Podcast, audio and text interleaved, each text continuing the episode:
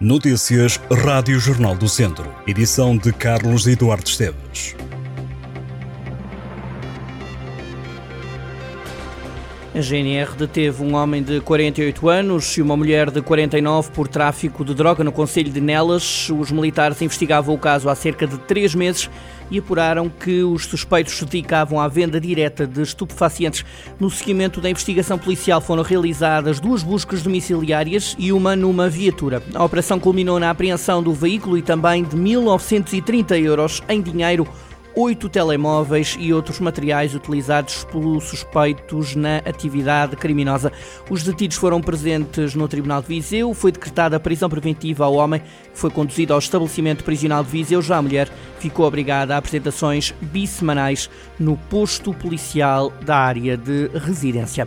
O início do julgamento em Viseu de 17 arguídos acusados de mais de 100 crimes de burla qualificada e que envolvia a venda de carros de alta gama foi adiado por falta de meios para o transporte de dois dos suspeitos que estão detidos no estabelecimento prisional do Porto. A diligência desta quarta-feira, que estava em risco de não acontecer por causa da greve dos oficiais de justiça, obrigou a que o coletivo de juízes tivesse emitido dois despachos nos quais era pedida a realização inadiável e urgente da audiência, mas acabou por ser a impossibilidade de transportar dois dos presos do Porto para Viseu, que adiou a sessão onde viriam a ser ouvidas as primeiras testemunhas. A sessão acabou por ser adiada para a próxima sexta-feira. Os 17 arguídos estão acusados de 133 crimes de burla qualificada, falsificação de documentos e posse de arma proibida. Os relevados do estádio do Fontelo e do estádio João Cardoso mereceram nota 4 numa escala de 0 a 5 nos jogos do fim de semana passado. O Académico recebeu o Sporting da Covilhã, o Tondela foi anfitrião do Mafra.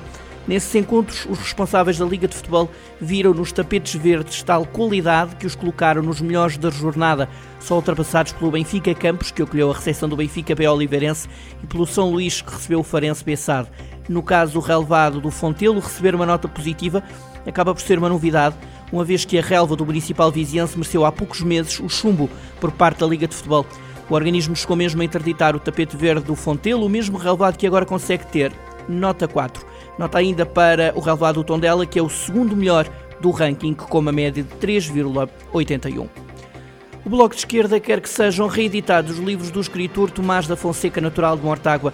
O apelo é feito à Câmara Municipal para que, refere os bloquistas, se realizem esforços para a republicação da obra completa do escritor, que ficou conhecido por ser republicano, antifascista e democrático. O anúncio foi feito a conta da comemoração dos 146 anos do nascimento do autor, no lugar das Laceiras, em Pala, no Conselho de Mortágua. Tomás da Fonseca participou no governo republicano em 1910 e foi eleito senador em 1916 pelo Círculo de Viseu.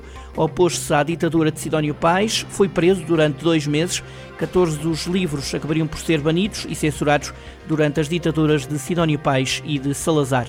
Em 1955 publica uma das mais polémicas obras, Fátima, Cartas ao Cardeal Sergeira, desconstruindo as aparições da Cova da Iria e o lucro retirado das mesmas. Morreu a 12 de fevereiro de 1968, em Lisboa.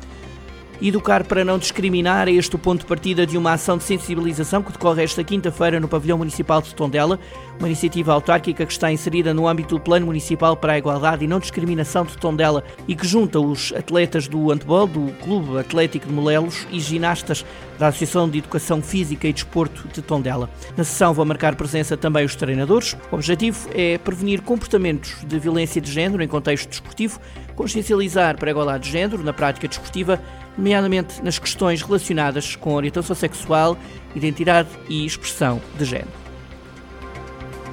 Estas e outras notícias em jornaldocentro.pt.